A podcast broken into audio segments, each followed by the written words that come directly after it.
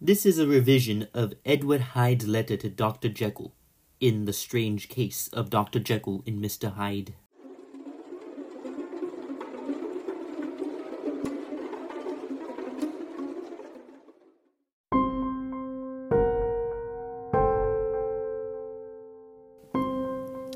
Cherished companion Jekyll. If you are reading this letter, then you know why I speak to you now. Listen to this message with attentive focus, as it will not be repeated. As you know, I've been performing various acts around this zone we share. Demonstrating violent acts of the to a precious young lady, and terminating an innocent lad to the death due to foul message he pressed to me. No official of government has nibbed myself, which I am extremely pleasant about. No soul will ever suspect me of being a bludger, as I will seem completely ordinary in nature.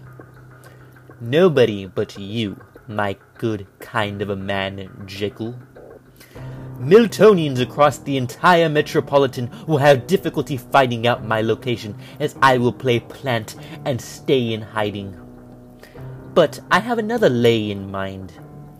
Being an incognito, I will scope out rich industries and blag anything that comes to my sight and sell it for chink.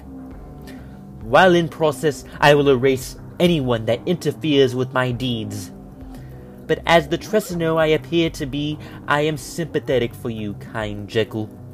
I understand that you have been deteriorating in character, and it's only a matter of time before doom be sure to know that I will, in quotes, be your companion in another realm.